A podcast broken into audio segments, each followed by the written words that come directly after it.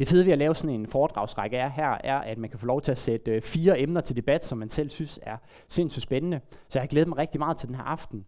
Øh, men også fordi jeg synes, det er et virkelig svært emne, og jeg har også kunne mærke, at i min forberedelse, så har det også været sådan lidt, lidt tungt at sidde med det her. Og det kommer nok af, at jeg for nogle år siden øh, øh, havde en oplevelse, hvor jeg tænkte som teologistuderende, så efter jeg havde været op til øh, afleveret min kirkehistorieopgave og begyndt min lange, lange sommerferie, min kone skulle arbejde, så jeg havde ikke noget at lave, så jeg tænkte, nu sætter jeg mig lige ned, og så prøver jeg at forholde mig til det her. Hvad skal jeg egentlig mene og tro om fortabelsen? Hvad er det for en størrelse? Så jeg gjorde det, som alle teologistuderende gør. Jeg lånte en stak bøger, og så satte jeg mig ned på læsesalen, og så begyndte jeg altså at kværne den ene bog igennem efter den anden. Og det, jeg oplevede, var, at der var ligesom et mørke, der bredte sig mit sind. Jeg blev tung om hjertet, og det blev sværere og sværere at møde op på læsesalen og blive ved med at læse videre. Fordi jeg synes, det var så svært emne øh, at, at have med at gøre. For mig var der to grunde til, at, at øh, det var et svært emne. Det lille, den lille grund, det var det teoretiske problem, nemlig hvordan får man det til at hænge sammen, det her med troen på en kærlig Gud, og så samtidig troen på øh, fortabelsens mulighed. Jeg tror ikke rigtigt, man kan fuldstændig løse det, men man kan alligevel sige nogle ting, der kan være med til at løsne det op. Men det var den lille grund til, at det var hårdt for mig. Jeg tror, den store grund, det var fordi, at det var ubehageligt at rette opmærksomhed, opmærksomhed med noget, en så forfærdelig tanke.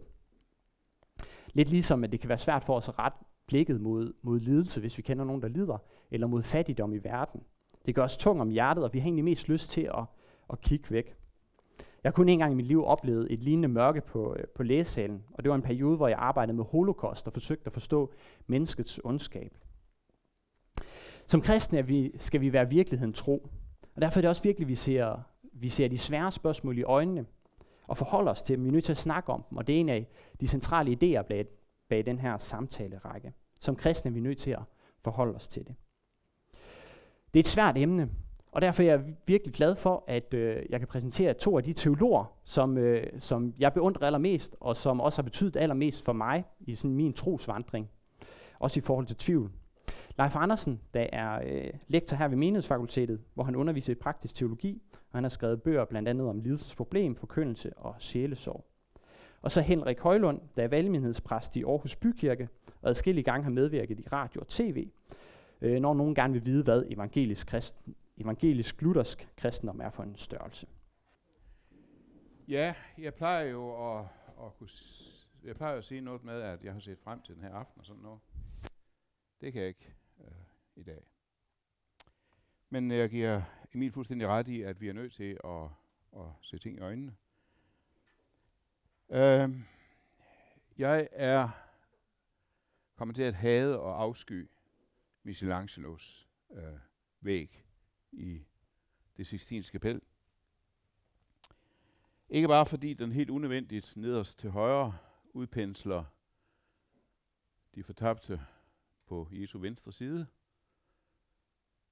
øh, men aller værst hans Kristus, som kigger ned til venstre på de fordømte, de fortabte. Ikke med medfølelse og sorg, men med kold, med kold brede. Sådan en græsk hero, der værfer de, de fortabte øh, væk. Det der med at se ned til den højre side, til det frelste, det lader han sin mor Maria om. Øh, det er en, altså, hos Michelangelo, der er den højre side af tronen blev venstre hans arbejde. Øh, det er blevet øh, mindre vigtigt. Det her, det er en Kristus, der er kommet for at dømme. En Kristus, der er kommet for at dømme. Johannes evangeliet siger, at Gud sendte ikke sin søn til verden for at dømme verden, men for at verden skal frelses ved ham. Det er det, der er hans, hans højrehåndsarbejde. Det er det, han vil, det er derfor, han kommer. Johannes 12, den, der hører mine ord, og ikke holder fast ved den, ham dømmer jeg ikke, for jeg er ikke kommet for at dømme verden, men for at frelse verden. Så hvis vi endelig skal se på dommedagsbilleder, så kan jeg lidt, klare, lidt bedre klare Giotto i øh, arenakapellet i Padua, som ser ned til højre. For det er derfor, han er kommet. Han er kommet for at dømme verden til venstre, men han er kommet for at frelse verden. Om alle andre emner i kristendommen, der har jeg gode erfaringer med, at fisken skal på disken. ting skal tages op og tages, øh, ses i øjnene og, og, og håndteres i åbenhed. Lige undtagen det her emne. Jeg er faktisk nødt til at tænke på det så lidt som muligt. Når teksterne tvinger mig til det, for eksempel i tekstrækkerne, så må jeg også komme ind på dem, ellers må jeg lade det ligge, for min tro kan simpelthen ikke holde til det. Emil nævnte, at jeg har skrevet omkring lidelsens problem i flere bøger. Det har jeg, det er det rene vand i forhold til det her. Jeg forstår det ikke. Hvorfor kunne en kærlig og almægtig Gud ikke finde en løsning, så alle blev frelst? Og jeg kender godt omtolkningerne. Læren om alles frelse, eller i det mindste læren om de fortabtes udslettelse af eksistens. Og jeg ville ønske, de havde ret. Det er måske det eneste emne i troslæren, hvor jeg virkelig ville ønske, at jeg havde taget fejl. Jeg skal så også skynde mig at sige, at jeg tror ikke, at troen på en fortabelse er en frelsesbetingelse. Jeg tror, at teksterne er klare. Jeg kan ikke omtolke dem, ikke bortfortolke dem, men jeg tror ikke, at det er en frelsesbetingelse. At man ikke kan være kristen og for eksempel tro på alles frelse. Det, det, det tror jeg, man kan. Hvordan bliver man frelst? Hvis du med din mund bekender, at Jesus er Herre, i dit hjerte tror, at Gud er oprejst om for de døde, skal du frelses. Også selvom du tager fejl i både det ene og det andet. Også i det her med fortabelsen. Og der vil jo være ting, jeg tager frygtelig fejl i. Det er der ingen tvivl om. Også alvorlige ting. Men hvis jeg med min mund bekender, at Jesus er Herre, og mit hjerte tror, at Gud har oprejst ham for de døde, så er jeg på højre side af tronen. Hvorfor er det blevet så svært? Hvis man ser på gamle kristne bøger og gamle opbyggelsesbøger, så havde de jo ikke så slemt med det. De, de, de, de, de synes, det var, det, var, det, var, det var tungt, det var hårdt, ikke også? Men, men de håndterede det, de levede med det. Måske ikke så langt tilbage i tiden, før folk bedre kunne leve med det her, til synligheden. Er det så ikke fordi, de var også lidt grovere dengang? De var sådan lidt mere øh, øh, hårde i filten, og i dag der er vi blevet mere humane, og vi bliver bedre til at elske. Det tror jeg ikke. Paulus skriver i Romer 9, jeg taler sandt i Kristus, jeg lyver ikke, Min samvittighed kan i Helligånden bevidne, at jeg har en stor sorg, der altid piner mit hjerte. Jeg vil ønske, at det selv var forbandet og skilt for Kristus, hvis det kunne hjælpe mine brødre og landsmænd. Jeg kan godt forstå, at han skal forsikre om det tredobbelt. Altså, ja, jeg taler sandt, jeg, jeg lyver ikke, min samvittighed kan, vidne, kan bevidne, at min sorg er så stor, at jeg gerne ville være forbandet og skilt for Kristus, hvis det kunne gavne øh, jøderne. jeg tror ikke, vi bliver bedre til at elske. Jeg tror, vi bliver dårligere til at sørge. Vi vil ikke bære den sorg. Vi kan ikke have det. Vi vil ikke bære Kristi sorg. Vi vil ikke græde Kristi gråd. Det her det er en skotsk maler, som har malet, hvordan Jesus græder uden for Jerusalem. Dog her hos William Bassi er det en moderne by,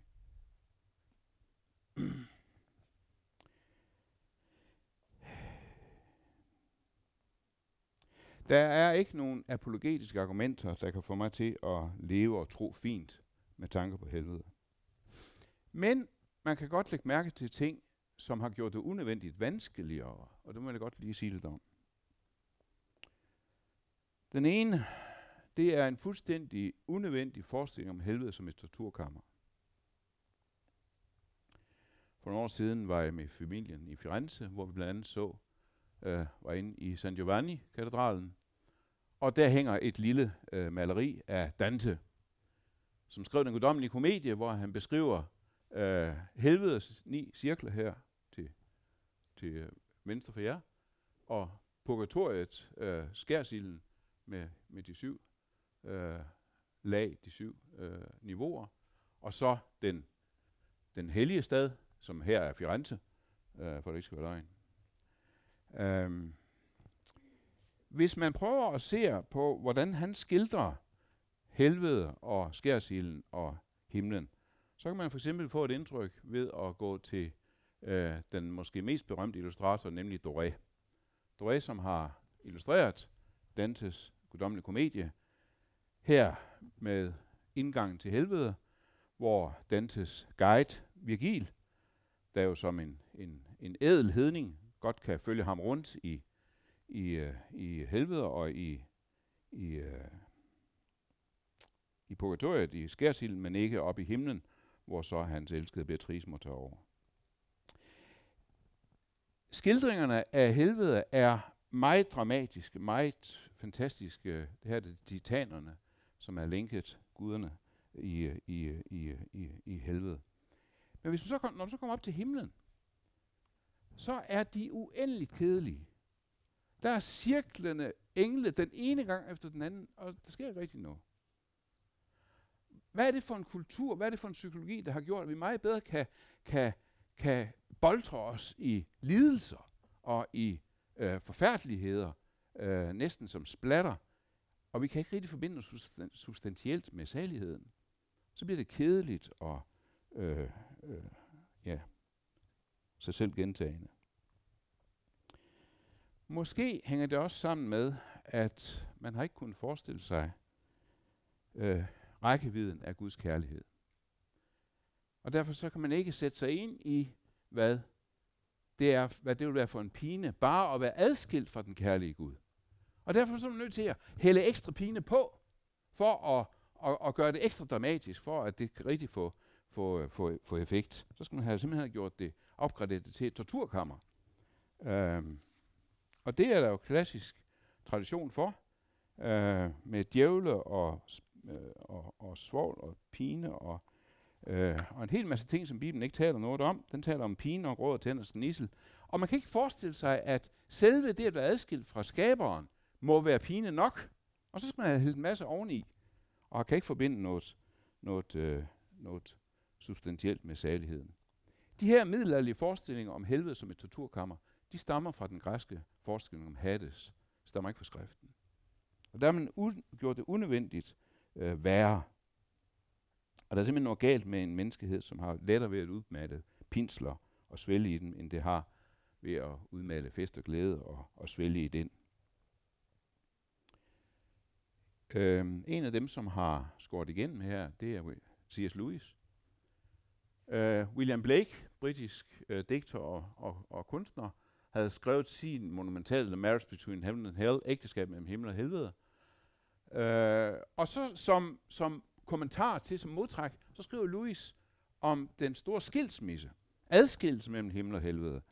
Men det helvede, øh, han skildrer der, det er en lille, grå, kedelig by. Der er ikke de store torturscener og redsler osv. Øh, men i, i, i, i, i kontrast til særligheden, så virker den her grå, kedelige by egentlig øh, voldsomt nok. Så det er en ene ting. Den anden ting, som måske har gjort det unødvendigt vanskeligt at leve med det her, det er forestillingen om de angerne i helvede, som fortryder og hammer løs på, på, øh, på himlens port, øh, men de er smidt ud, og den kolde Gud vil ikke have dem ind. Um, en af de ting, en af de tekster, som punkterer den forestilling, det er for eksempel øh, fortællingen om Lazarus og den rige mand, hvor den rige mand, da han kommer, altså englene haler Lazarus' øh, sjæl ud af munden på ham og placerer ham i Abrahams skød, og, og djævlene hiver så den, den rige mands sjæl ud og placerer ham i pine. Den rige mand angrer ikke. Der er ikke noget om, at han siger, åh, hvad har jeg da gjort? Jeg skulle og så videre. Nej, han koster stadigvæk rundt med Lazarus. Og han brokker sig stadigvæk om, at det er uretfærdigt, at han er, faldet, at han er havnet her og så videre. Og der tror jeg jo, at C.S. Lewis i sin The Problem of Pain har en pointe, når han påstår, nej, helvede er låst indefra. Helvede er låst indefra. De vil gerne ud af pinen, men de vil ikke ind til Gud.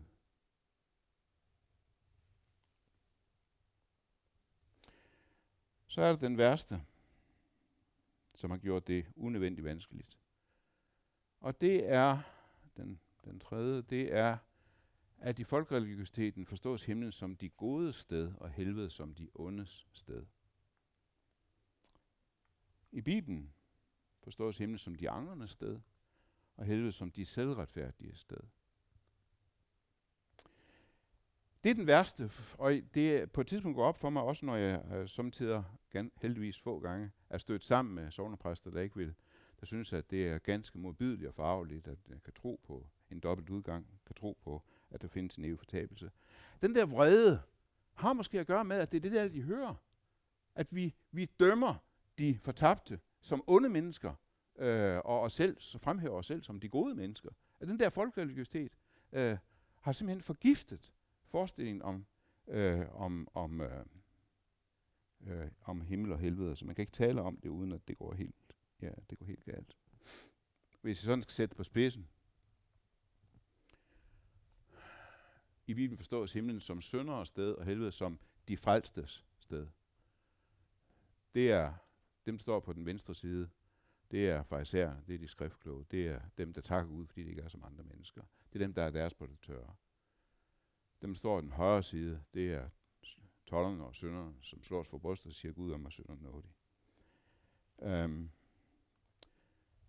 I kender måske den her. En, en gammel, øh, øh et gammelt olietryk øh, om, om den brede vej og den smalle vej. Og der er slagsmål og ballade her på den brede vej, som ender i, i fortabelsens by, og så den, den smalle vej, som ender i, i den evige stad. Øh, og den er virkelig gammel. Øh, bare se på, ja, bare se på tøjet. Øh, så er der nogen, der fandt på, at den skal vi have opgraderet. Den skal vi opdateret, hedder det. Så nu har vi fået en, en, en udgave med casinoer og politibiler på den brede vej. Øh, og, og fortabelsens by, det er sådan en skyskraberby. Den smalle vej er stadigvæk lige kedelig, men den ender dog i den evige stad. Det var en af mine studerende, som lagde mærke til, hov, hvorfor er det amerikanske flag og EU's flag og frihedsgudinden på over den, den øh. det her, det er jo en, en opdatering, der ikke er kommet ud af stedet. Hvad siger den? At fortabelsens vej, det er jo syndens vej. Hvad er fortabelsens vej i skriften? Det er selvretfærdighedens vej. Det er ikke synder, der går fortabt. Det er faktisk som takker ud, fordi de ikke er som andre mennesker. Så nej, der er ingen apologetik, der hjælper, men vi kan det mindste lade være med at gøre det endnu værre. Der er én ting, der hjælper. Det er Kristus, der sidder på tronen. Faderen dømmer heller ingen, men hele dommen har han overdraget til sønnen, for at alle skal ære sønnen, ligesom de ærer faderen. Han har givet ham magt til at holde dom, fordi han er menneskesøn. Altså den der forestilling om, at det er nok den kolde Gud fader, der sidder på tronen, og så står den henvridende, milde Jesus ved siden af og, og beder forgæves som noget. Nej, det er menneskesøn, det er Jesus, der er sat på tronen. Hvorfor? Ikke fordi faderen ikke vil have fingrene i snavs, men fordi vi skal ikke være i tvivl om, at det er kærlighedens Gud, der dømmer. Nå, men jeg var egentlig lidt spændt på, øh, når vi nu skulle have hver sit oplæg, om vi kom til at sige det samme, men vi blev enige om, det gør vi garanteret ikke, og det gør vi heller ikke. det går i en anden retning, og det er sikkert fint. Øh, hele udgangspunktet for aftens tema, den måde det er formuleret på, det, det er jo, altså det lyder sådan her, den fortabende Gud kan en kærlig Gud lade mennesker gå fortabt. Læren om helvede er svær at bære for mange kristne, og det har vi i den grad også fået et, et øh, udtryk for nu i Leifs første oplæg her, som var rigtig godt at høre på. Um, så, så hele udgangspunktet for aftens tema, det er jo altså, at den, den kristne lære om fortabelsen, det er et kæmpe stort anfægtelsespunkt, og måske også, at det nærmest helst også skal være det. Ellers har man ikke forstået noget, noget som helst, og så er man en kold kyniker. Det, det, den fornemmelse kan man også godt få, når man læser øh, emneformuleringen. Og jeg er jo selv en af dem, som med jævne mellemrum er, er blevet øh, ramt af stor anfægtelse og tvivl, i forbindelse med fortabelseslæren. Så jeg kan jo melde hus forbi. Jeg er ikke kold kyniker. Øh, og så har jeg sat det der øh, på, ikke, som Leif refererede også til den bog. Der er ikke nogen læresætning, jeg vil være mere villig til at fjerne fra kristendommen end denne, hvis det stod i min magt. Så, så Louis han er også med på det her hold. Netop derfor så har jeg lyst til at prøve, om jeg kunne komme med et lille modtræk alligevel. Nemlig at anfægte anfægtelsen lidt. Den anfægtelse, som vi næsten bliver pålagt i den her emneformulering for i aften. Jeg er ikke ude på at vil, jeg vil ikke forsøge at gøre øh, fortabelsen til forladet. Det vil slet ikke lykkes for mig. Men jeg vil gerne, blandt andet med inspiration fra Timothy Keller, i hans bog Gud for skeptikere, som sikkert nogle af jer har læst, og som jeg kan anbefale meget. Der vil godt stille nogle spørgsmål ved, om det med fortabelsen er øh, så entydigt nærmest påkrævet et, et anfægtelsesmoment ved den kristne tro. Og det er jo lige for at gå imod det, som Leif har sagt, men skidt nu pyt med det. Det bliver en noget, noget, noget andet. Vi går med i et andet spor nu. Det vil jeg altså gerne øh, prøve at, at stille et spørgsmål ved, om det er så entydigt anfægtelses noget. Hvad med, om der i denne anfægtelse, som, som vi mærker selv, som, som troende kristne, og som vi i øvrigt, og nu ved jeg ikke om alle, altså det kan også være, at der er folk her i aften, som ikke er det, og som snarere er, hører til den store, stærke, øh, kritiske gruppe af, af mennesker, som, som vil netop fremhæve frem, øh, fortabelseslæren som, som noget af det mest øh, fuldstændig vanvittige ved, ved, ved den kristne tro. Og i øvrigt vil man også kunne møde rigtig mange teologer, præster, biskopper osv., som vil, vil stille sig på det hold der. Altså man kan simpelthen ikke øh, tilslutte sig fortabelseslæren. Hvad med om alt det her, anfægtelsen, kritikken osv., i virkeligheden er noget, der er meget styret af den kultur, vi lever i? Vi tror, at uviljen mod fortabelsen har sit afsæt i øh, en, sådan en, en meget grundmenneskelig, grundhuman tanke, som vi ikke kan, simpelthen ikke kan komme udenom, og i øvrigt også er tæt forbundet med en tankelogik, blandt andet om Gud, som man nærmest er forpligtet på at tilslutte sig, så ellers er man simpelthen dum.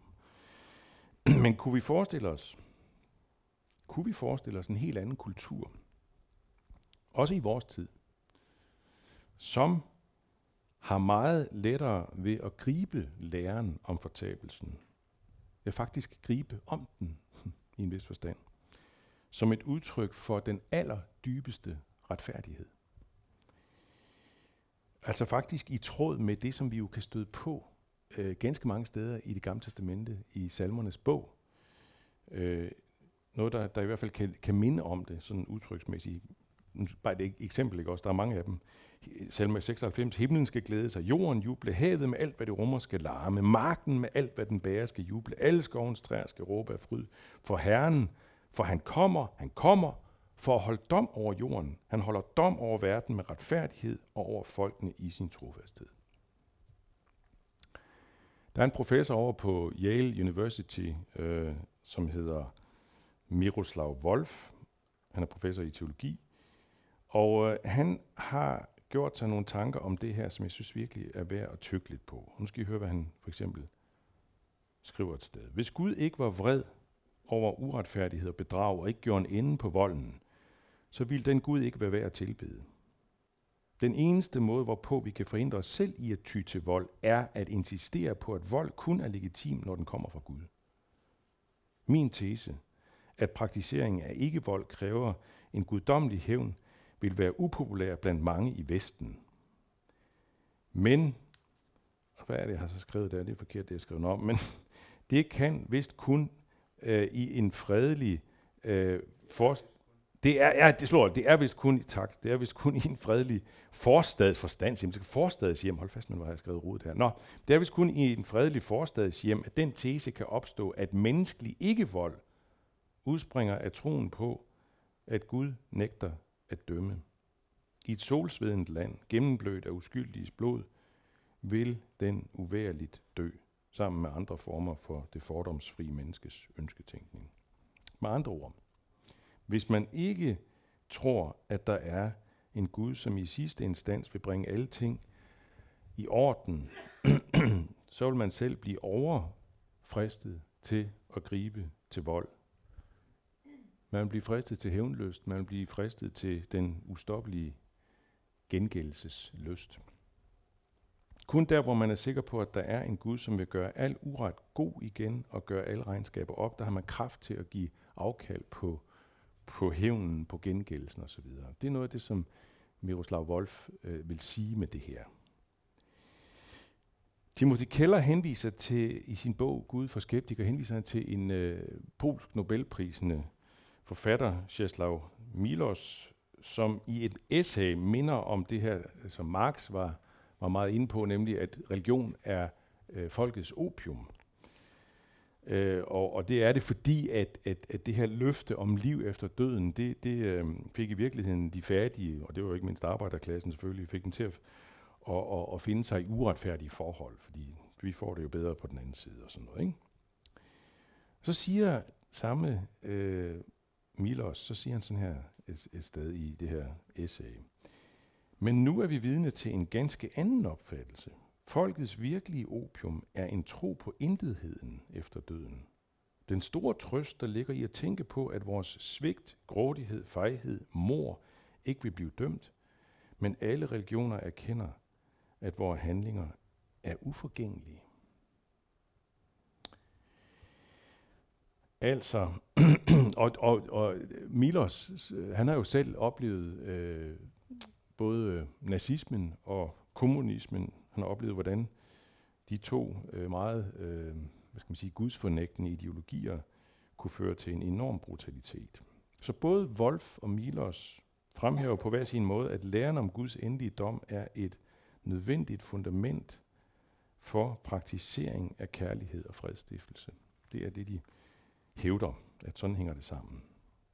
Man kunne på en måde også give en form for, jeg ved ikke, man skal kalde det positiv vinkel på det her, en lidt anden måde at, at dreje det på, som, som jeg kom til at tænke på, øh, nemlig noget, som jeg læste for nogle år siden i et essay af en norsk professor i idehistorie, Trond Berg Eriksen, som har skrevet et meget fint essay om øh, den norske forfatter Sigrid Undset, hende som har skrevet nogle, blandt andet nogle middelalderromaner, hende der fik Nobelprisen øh, i 1925 hun har skrevet Christian Lauritsdatter, det er ikke den bedste, men, men den er rigtig fin også. Og der skriver han altså om, om, om middelaldermennesket, som levede med evigheden som den selvfølgelige horisont, og det var selvfølgelig både frelsen og fortabelsen, både muligheden for frelsen og risikoen for fortabelsen. Og så siger han sådan her i det her essay. Mennesket levede i verdens centrum og havde Guds opmærksomhed rettet mod sig. Det indebærer, at alt det mennesker i det førmoderne samfund foretog sig, som skete med dem, betød noget i den store verdens husholdning. Selv når det kristne menneske var forbandet, forblindet og fordømt, beholdt det en uafvendelig værdighed, for magterne var intenst optaget af dets evige skæbne. Og, og så, beskriver, så har han et udtryk for det, der er, som han ser som modsætning til middelaldermenneskets bevidsthed om Guds opmærksomhed, den her evighedshorisont. Øh, så, og øh, der taler han om, at det moderne menneske lever øh, med ubetydelighedens fortvivlelse. Det er menneskets lod i vores, i vores tid at leve med ubetydelighedens fortvivlelse. Nå, der er enormt meget mere, som man kunne sige om det her, og der er garanteret også, altså der er et hav af spørgsmål, man kan stille, og I, og I kan stille dem bagefter. Ikke et hav, men I kan stille en del øh, spørgsmål. Øh, og der er så rigtig meget mere, man kunne trække frem, øh, også mere i den her retning, som jeg prøver at, at gå lidt ind i. Jeg, bare, jeg skal bare lige have en pointe mere, inden jeg stopper. Øh, og øh, det er øh, noget, som jeg tænker, kan, man kan sige er et andet moment øh, fra vores kultur, som forstærker kritikken af fortabelseslæren, og, og som forstærker vores anfægtelse. Øh, og det er det, at vi lever, vi lever i en kultur, som ikke har sans for menneskets skyldighed over for Gud. Det kan ikke være overraskende, at jeg siger det. Altså, det har vores kultur virkelig ikke. Og vi er, som bekendt, så er vi altså også børn af vores kultur. Det er vi, uundgåeligt. Så vi lever i en kultur, som ikke øh, har blik for, eller simpelthen ikke forstår omfanget af det, som vi som kristne vil kalde for syndefaldet. Som ikke forstår omfanget af vores skyldighed. På en og samme tid øh, menneskehedens øh, store skyldighed og det enkelte menneskes skyld, altså det vi både vil kalde for arvesynd og for synd. Vi lever jo, altså vi lever jo relativt heldigt her til lands, det må man sige, hvis man kigger sådan globalt, ikke? hvor vi er, er sparet for rigtig meget. Men i et eller andet temmelig uigennemskueligt forhold, så er vi med til at gøre livet til et helvede for utallige af klodens millioner af ludfattige, sultne, undertrykte mennesker. Og som mænd i virkeligheden også tit vores naboer. Der hvor vi øh, måske et øjeblik kan sidde og, og indsuge livets øh, skønhed og, og lykke, der kan der i samme øjeblik være en, som mærker livets gru og redsel. Det er der ikke nogen af os, der kan rumme. Vi bliver heller ikke bedt om at kunne rumme det. Men det er ikke desto mindre sådan, det er. Vi er medskyldige. Vi er skyldige på en meget, meget dybere og mere omfattende måde, end vi almindeligvis er i stand til at gøre os klart. Vi er hele tiden skyldige. Hver sekund af livet er vi medskyldige i utallige menneskers dybe lidelser. Omfanget af jordens menneske påførte lidelse og ondskab er helt uden for vores fatteevne. Det helvede, vi protesterer voldsomt imod i Bibelens virkelighedsforståelse, det har vi selv skabt på den her jord. Og hvis vi betragter det i det her lys, så bliver fortabelsen egentlig bare en forlængelse af noget, vi selv er begyndt at skabe for hinanden her på jorden. Vi får så at sige vores vilje. Det nye testamente, det hævder jo utvetydigt, at det er Guds vilje at frelse alle mennesker.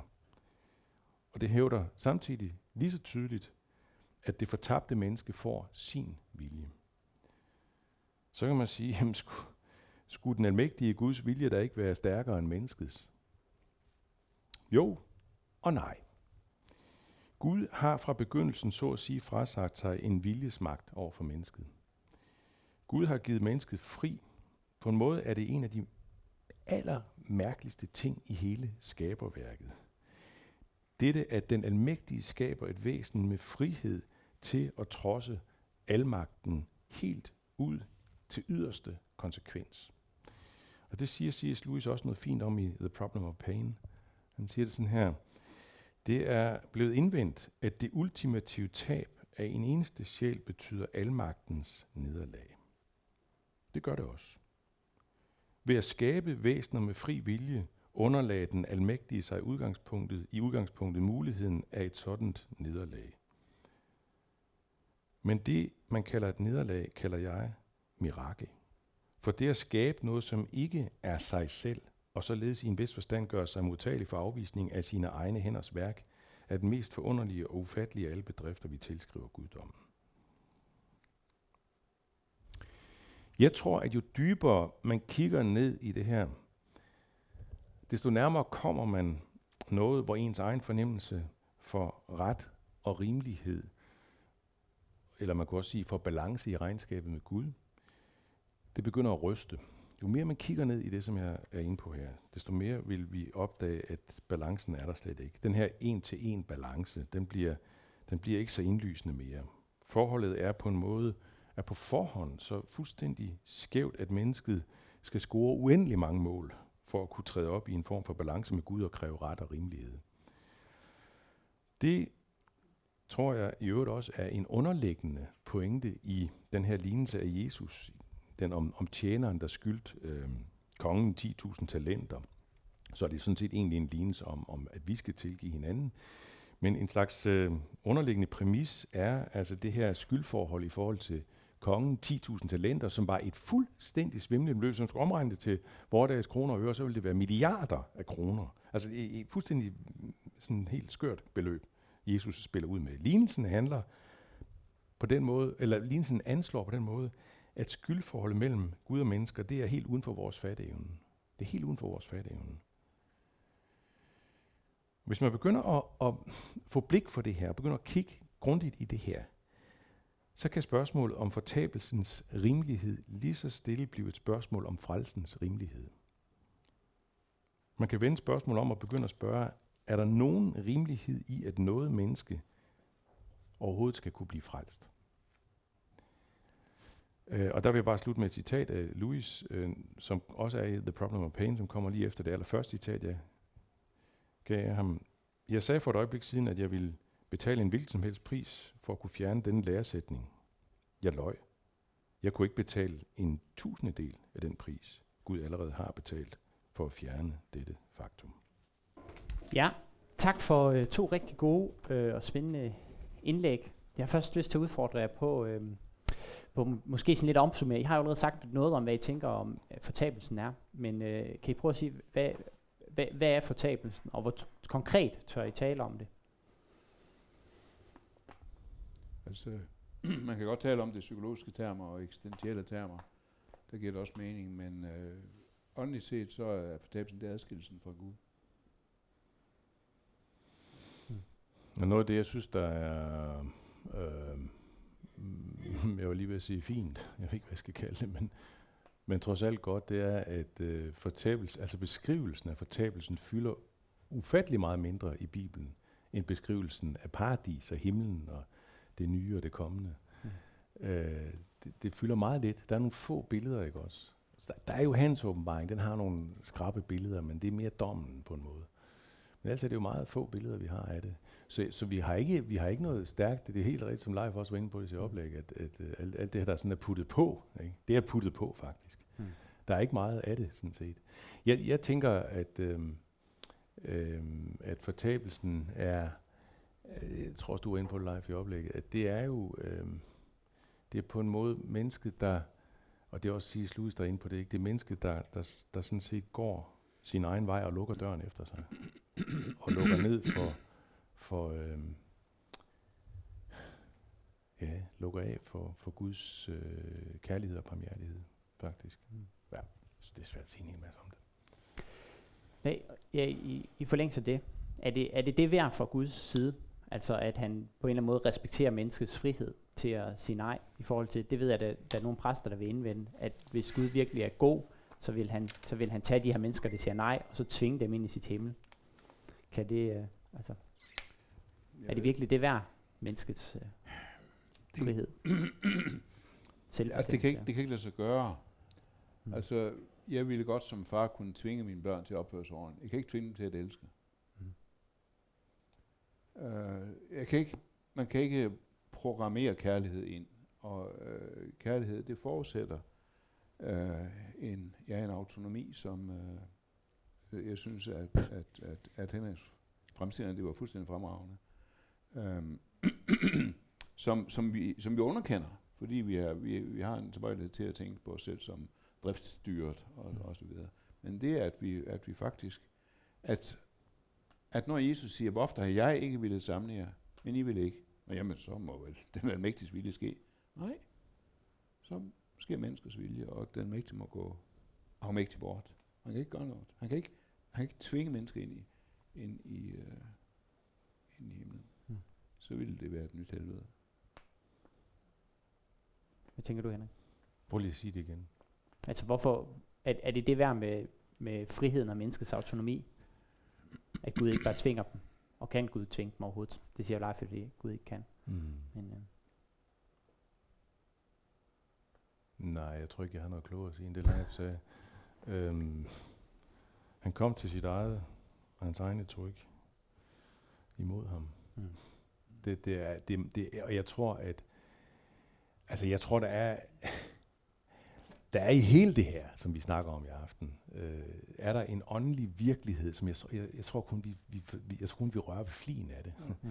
jeg tror, at vi, vi, vi forstår slet ikke omfanget af, at han kom til sit eget, altså at han ydmygede sig. Jeg tror overhovedet ikke, vi forstår det. Jeg prøver hver eneste jul at forkynde det, ikke også? Mm. At han blev et lille menneske. Jeg tror overhovedet ikke, vi fatter, hvor begribeligt øh, ydmygende, selvydmygende det var, øh, det han gjorde. Han kom til sit eget det her univers, det her enorme univers, han har skabt. Men hans egen tog ikke imod ham. Altså, øh, det, det er jo ikke et svar på dit spørgsmål, det er bare for at sige, at, at der, der, er en, der er simpelthen noget, en, en, en åndelig virkelighed, jeg kalder det en åndelig virkelighed, øh, den, den usynlige virkelighed, som er så ubegribelig meget øh, mere dyb og omfattende, også hvad det, hvad det angår med vores, som jeg prøver at sige lidt om, vores skyld og skyldighed. Mm som gør, at vi, vi, vi, vi, vi, vi ser jo alt fra græsrødderne. Vi kan heller ikke andet, altså. Mm. Vi prøver at forstå alt psykologisk, prøver at forstå alt fra sådan human, logisk tankegang mm. og sådan noget. Vi forstår ikke ret meget.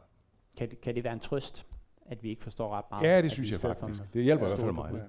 Ja. ja. Jamen, det er jeg helt enig i. Hvad tænker I om øh, den her såkaldte annihilationslære? Var det ikke mere barmhjertigt af Gud, og måske også retfærdigt, at han bare udslettede de selvretfærdige? og lod dem ophøre med at eksistere. Jo, men det, det er måske netop et aspekt af det, at, at øh, altså, jeg kan ikke få teksterne der åbent for det. Altså, det er det vigtigste. Okay. Ja. Jeg, jeg synes ikke, at, at det er muligt at, for eksempel åbenbaringen 14, øh, det, det, det er ikke muligt at fortolke teksterne i, i retning af annihilation, altså at, at de fortabte øh, udslettelse af eksistens. Hmm. Øhm, men det har, det har sikkert også noget at gøre med det, som Henrik er inde på, med at vi er, vi er skabt som andet end ting. Vi er, vi, vi er, ikke, vi er, ikke, vi er, vi er ikke ting, vi er ikke dyr. Mm. Vi er ikke engle heller. Vi er mennesker skabt i Guds billede, og det betyder, at, øh, at øh, vi kan ikke tvinges, og vi kan ikke udslettes. Hvorfor kan Gud ikke udslette os? Fordi vi er skabt i hans billede. Mm. Lige så lidt som han kan udslettes, kan vi. Og man, kan, s- og man kan sige, at, at det der med udslettelsen, annihilationen, det, det vil jo være øh, det vil jo være netop helvede som straf. Okay, nu får I simpelthen sådan en, og så dør I. Men, men, men helvede forstået som det sted, hvor folk selv bevæger sig hen Mm. og lukker døren efter sig. Det er noget andet, ikke også? Det er ikke udslettelsen. Det er mennesker Mm. selv, der vælger det. Går bort fra Gud. Men er det så udtryk Men- for Guds barmhjertighed, at han holder dem i live? Godt spørgsmål. Det synes jeg ikke, man kan sige. Nej, det, det, nej. sådan, det, sådan kan jeg ikke få Det er også til en at straf. hænge sammen. Ja, sagde. Jo, men straf er ikke, ikke, ikke betydningen, altså sadisme eller hævntørst. Mm. Men han tager simpelthen vores valg ad notam. Mm. Altså, han tager det alvorligt og respekterer vores nej. Og så højt sætter han mennesket.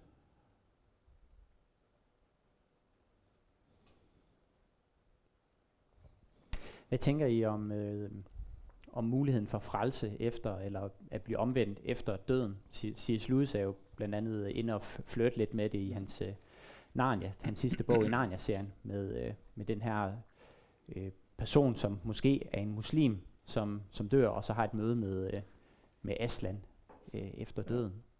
Mm. Hvad tænker I om det? Nu, det er jo, øh, ja, øh, det er jo virkelig en metafor. Han er, han er faktisk lidt mere inde på det i den store skilsmisse. Øh, og og der, der, der, der tænker jeg, at hans, hans humanisme er rendt af med ham. Okay. Altså, øh, Og hvad mener du med det? Jamen altså, øh, han vil gerne lade en, en, en, en lille dør stå åben over for den åbenlyse urimelighed i, i, i fortabelsen. Øh, det vil Grundtvig også. Jeg, jeg tror ikke, det holder. Jeg synes, der er for mange tekster, der, der, der taler imod det. Men jeg ville frygtelig gerne både kunne tænke i retning af annihilation og omvendelse efter døden, hvis teksterne tillod det. Mm. Uh, det synes jeg ikke, de gør.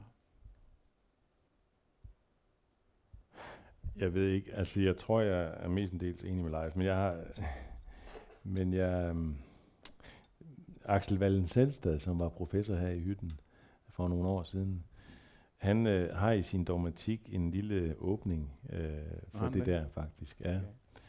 Okay. Og, øhm, og det har han med henvisning til det her mærkelige sted hos, i 1. Peters brev, som nok kan fortolkes på forskellige måder, ikke? Også, hvor der står for eksempel sådan her, for også Kristus led en gang for, menneskets, for menneskers synder, som retfærdig led han for uretfærdig skyld for at føre jer til Gud. Han blev dræbt i kødet, gjort levende i ånden, og i den gik han hen til de ånder, der var i fængsel og prædikede for dem. Det var dem, som var ulydige, dengang Gud ventede langmodigt i Noras dage, da arken blev bygget. I den blev nogle få, nemlig otte selv frelst gennem vand. Det vand er et billede på det, og så videre, ikke? Øh, og så også lidt senere der i kapitel 4, altså 1. Peters brev. Øh, for derfor blev evangeliet forkyndt også for de døde, for at de skulle dømmes i kødet, som mennesker dømmes, men leve i ånden, som Gud lever. Det er et mystisk sted, som virkelig er svært, synes jeg, at udlægge. Men det gør, at du har en skarp udlægning der. Men Nej, jeg har ikke en skarp udlægning. Jeg har ikke en forklaring på det, men jeg Nå. synes, at, at, at det er klart, det kan ikke være det, Vincent, der foreslår. Altså, Bibelen kalder aldrig nogensinde døde mennesker for ånder. mm, Altså, det, Mm. det, er, en, det, er, en, det er en hedens uh, tankegang, Mm, mm. mm. kære Axel dog. Altså, øh, det, øh, jeg, jeg mener simpelthen ikke, det holder. Men han er død. Øh, Axel. Snak pænt. Øh, og, og det er, der er jo ikke tale sådan om, om en, en, en, en, en evangelisationstur Nej. til, de, til dødsriget. Der er nogle, Nå. nogle ganske bestemte ånder, som var i forvejen Mm. dengang Noah Mm. og så videre. Mm, mm, En ganske bestemt tidspunkt, en ganske Mm. øh, afgrænset mængde ånder, mm. øh, som han kommer og ikke, præ, ikke evangeliserer for, men proklamerer for. Mm. Det er ikke en evangelisationstur, han proklamerer sin sejr over de, over de ulydige ånder. Mm. Øh, så Ja. nej. Der er sagt nej. Ja, det er der. Men altså, ja, ja. Jamen, det er også... Er, hmm, jeg synes, det er lidt mere tåget, måske, men... Uh, nå. Men jeg tror ikke... Altså, det er også... Man kan sige, det er også... Det er et, typisk eksempel på noget af det, man kan støde på i Hisen og Pisen i Nytestamentet. Steder, som, som ikke rigtig... Du kan ikke rigtig finde noget andet, der ligesom kan belyse Nej. det vel. Og så skal man Mm. altså være enormt forsigtig med at bygge stor teologi på det, i hvert fald. Mm. Og måske skrive en hel salme, som Grundtvig gjorde. Øh, som egentlig er en meget flot salme, synes Ja, jeg. Men, men, men hvor, hvor han har... Hvad er det nu, den hedder? Øh, I kveld vil banke på helvede. ja, i kveld blev der banket på helvedes port. Kom den med i Sandbo? Ja, Det den er med i sandbogen. Ja. Og, øh, og den er sådan set enormt flot. Den har altså det her med, at, at uh, Jesus han, så går han ned og forkynder evangeliet ja. i dødsriget. Og det er måske lige at putte vældig meget på. Men, øh, Men når, altså, hvem kan sige noget til Joachim Skovgaards store maleri Ja. på Statens Museum Ja. for Kunst? ja, Altså, at uh, Kristus kommer og forkynder for de døde. ja, Det er jo fuldstændig forrygende. Ja. Men det er ikke sandt. okay. Jeg bøjer mig. Jeg, øh, Leif han er lektor her på, i huset, jeg bøjer mig for det. Hvordan lever vi med, øh, med fortabelsen? Altså det sjælesøjske. Hvordan undgår vi at blive, at blive øh, altså, ja, at vores tro bliver fuld af frygt og mørke? Man kan sige, at tro skulle jo helst være tillid til Gud, kærlighed og længsel efter Gud, Mm. men det, det, kan det ikke så et element af, af frygt? Jamen, altså, jeg prøvede jo at sige noget i mit oplæg Mm. om, at jeg ikke er sikker på, at, det, at vi helt at vi bare skal forfalde til, til hvad skal man sige, den der at totalt anfægtet linje og så også frygtlinjen. Mm. Øh, jeg, jeg synes måske, vi skulle smage lidt mere på for eksempel den hyldest, der er til dommen i Salmernes bog, og, og i det hele taget til, til den øh, dybe, altså den retfærdighedstanken. Mm. Øh, det, det synes jeg måske, vi skulle smage lidt mere på, og tygge lidt mere på. Mm. Og turde tygge lidt mere på i al vores anfægtighed og tvivl. Så vi ikke bare Altså, jeg sad, jeg sad faktisk og tænkte på, at øh, nu har jeg jo sagt, at der er ingen apologetiske argumenter, der kan hjælpe her. Det er kun Kristi ansigt. Du har måske alligevel fat i nogle apologetiske argumenter, der faktisk godt kan hjælpe lidt. Mm. Mm. Det, det, må jeg, det må jeg tilstå. Mm. Jeg synes, det var blændende. Øh, I hvert fald som modvægt Mm. mod, mod det, Ja. øh, ja, næsten ikke kan lave med. Mm. Og man kan, også, man kan jo også tilføje... Ah, undskyld, sin Ja, altså, alligevel så vende tilbage, samtidig så jeg vende tilbage til, at det, der først og fremmest øh, gør at det til at leve med, det er Kristi ansigt. Mm. Ja. Det er det Jesus, der sidder på tronen. Præcis. Ja. Det var, lige, det, var, det var egentlig også bare det, jeg ville tilføje. Altså, at, at øh, når, når anfægtelsen melder, altså når, eller når frygten melder sig, Mm. så skal vi immer væk have, have blik for det, som du var inde på også. Altså, Mm. det er altså Kristus, der er dommeren, og, og Gud har selv været her og er, har været fortabt, og har sagt, min Gud, min Gud, hvorfor har du forladt mig? Mm. Øhm, Men kan det ikke lige netop komme til at forvride Kristi ansigt? Altså viden om, at det er ham, der dømmer til fortabelse. Jo, hvis, hvis man regner fremad, Mm. jo, så, så vil man slutte øh, fra, jamen, øh, så må Kristus være et ondt, et, et, tyrannisk menneske. Mm. Men man skal regne baglæns, ikke også? Jeg Mm. begynder med resultatet. Jeg ved, at Gud er kærlighed. Jeg ved, Mm. at Kristus har den her uendelige tålmodighed med de her tykpandede disciple, og han har den her medynk med skarne. Jeg ved, han er kærlighed, og så kan jeg gå baglæns, Mm. og så sige, så må han også være det i, i, i, det, i den fortabelsen. Mm. øh, man- kan ikke, man kan ikke øh, ud fra, øh, altså, øh, ja, øh, og, og så regne frem til, at så, nu kan jeg så se, at, at Jesus også i sin dom er, er, er, er kærlighed. Men jeg ved, at han er kærlighed, og så, og så altså, det der, det der hele tiden lurer, det er forestillingen om, at på den ene side er Gud kærlighed, og så på den anden side, så er han sikkert også noget andet. Nej, han er kærlighed i alt, hvad han gør, også i sin dom, og det Mm. har han understreget ved, at, at han overlader dommen til synden. Mm. Altså, jeg, jeg tror ikke, at, at, at, at Kristus er kærligere end Gud Fader, men hans, hans kærlighed er, er tydeligere. Den er mere menneskelig, menneskelig simpelthen. Den er nemmere at fatte tillid til.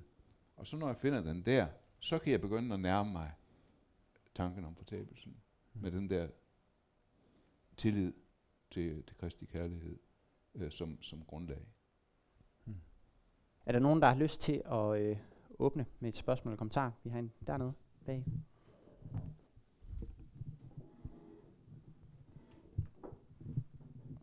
Yes. Øhm, altså, som jeg bare lige kan forstå det, eller som, øh, som, som jeg har, har taget imod det, så er der, der er ligesom to ting, som I kommer med, eller i hvert fald to ting, I kommer med, som skulle, altså som kommer til at være en trøst, eller i hvert fald en formidlende øh, omstændighed i det her med fortabelsen. Det ene, det, det er måske primært dig, Leif, jeg hører det fra, det er det her med, at fortabelsen, øh, du definerer det også som altså fraværet af Gud, eller der, hvor Gud ikke er, altså der, hvor han trænger sig væk. Jeg ved ikke, om, om det er det går i din mund, det er i hvert fald sådan, jeg lige hørte det. Ja, ja præcis, adskillelse fra Gud. Øhm, altså, hvor, hvor Gud siger til mennesket, altså din, din vilje ske, jeg tror, det siger Løs, der udtrykker det sådan. Øh, det er den ene øh, eller formidlende ting, altså at fortabelsen er adskillelsen fra Gud, og ikke sådan den aktive straf. Og den anden, det, det er måske primært for dig, Henrik, jeg hørte, øh, det her med, at helvede i yderste instans måske bare er endemålet eller resultatet af det, som vi selv som mennesker her på jorden starter. Øhm, det, det, det hænger måske på, altså på en måde sammen, men det, måske er der også to spørgsmål. Det ene det er, øhm, jeg, jeg fandt bare lige et vers her fra åbenbaring 14, som du også var inde om, øh, Leif, for jeg vil bare lige høre, hvordan du øh, kombinerer det med, med din definition af, at fortabelsen er adskillelse fra Gud. Det er bare lige åbenbaring 14, vers 9-11, der står der, og en tredje engel fulgte efter dem og sagde med høj røst, hvis nogen tilbeder dyret og dets billede, sætter jeg, øh, og sætter dets mærke på sin pande eller hånd, skal han også drikke Guds harme svin, skænket, ufortyndet i hans brede spære, og han skal pines i ild og svovl for øjnene af de hellige og lammet. Og røgen fra deres pinsler stiger op i evighedernes evigheder, og de har ingen hvile, hverken dag eller nat. Øh, de, der tilbeder dyret og dets billede, eller tager dets navn som mærke. Mm. Øh, for mig at se her, så er det ikke, altså så fortabelsen eller, eller dommen her, ikke fraværet af Gud, men altså jeg synes tværtimod, at Gud er forfærdelig tæt på ja. øh, fortabelsen her. Altså det er for øjnene af lammet. Øhm, ja. Det, det andet spørgsmål, det er bare lige til det der med hen, altså til Henrik, okay, jeg ved ikke, om det, om det også giver mening at stille begge spørgsmål i forlængelse.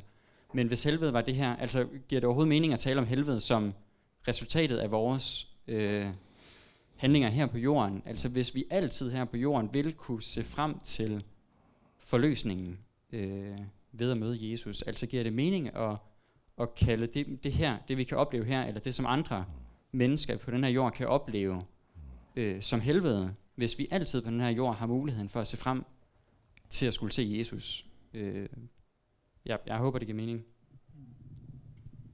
Leif først. Ja, tak for det. Øhm.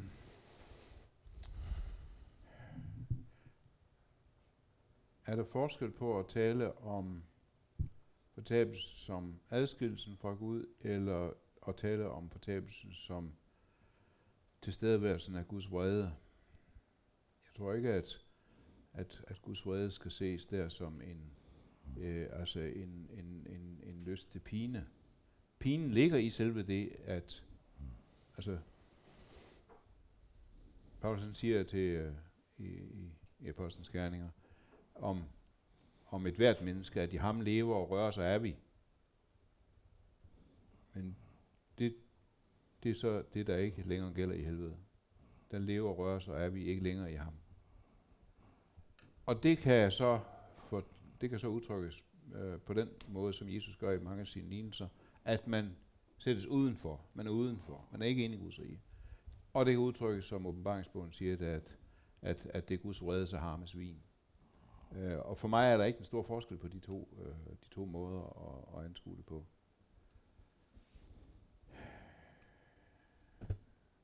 Ja. Det er ført også den der tekst, der gør, at jeg, jeg har svært ved at, og, eller blandt andet den der tekst, der gør, at jeg har svært ved at, at få plads til annihilationslæren. Når der siges der, at de har ikke hvile dag og nat, øh, hvordan kan man så i annihilationslæren netop tilbyde, at, at så, så kommer der en hvile? Øh, hvor mennesker ikke eksisterer længere. Mm. Giver du prøv lige at sige, kan, kunne du lige sige igen det, du... Ja, som du øh, Ja, det, det var det der med, øh, som du, øh, eller du, du nævnte for eksempel det der med, at den måde, vi lever på, eller den måde, verden er skruet sammen på, det, vil, altså, det gør bare, at der er mennesker den, på den her klode, der lever øh, altså i, i, i så stor smerte eller sorg, at, at vi kan sige, jamen, vi er i gang med at skabe begyndelsen til helvede. Jeg ved ikke, om det er ligger i din mund, mm, øh, mm, mm. Henrik, men det her med, at helvede skulle være resultatet af det, som vi begynder her på her på jorden. Og mm. C.S. Lewis altså, taler jo også sådan om det, det er kristendom. Han siger det der med, at øh, hver eneste beslutning, vi tager, øh, ændrer os og, og gør os i sidste ende til englelignende væsener eller djævlignende væsener. Mm.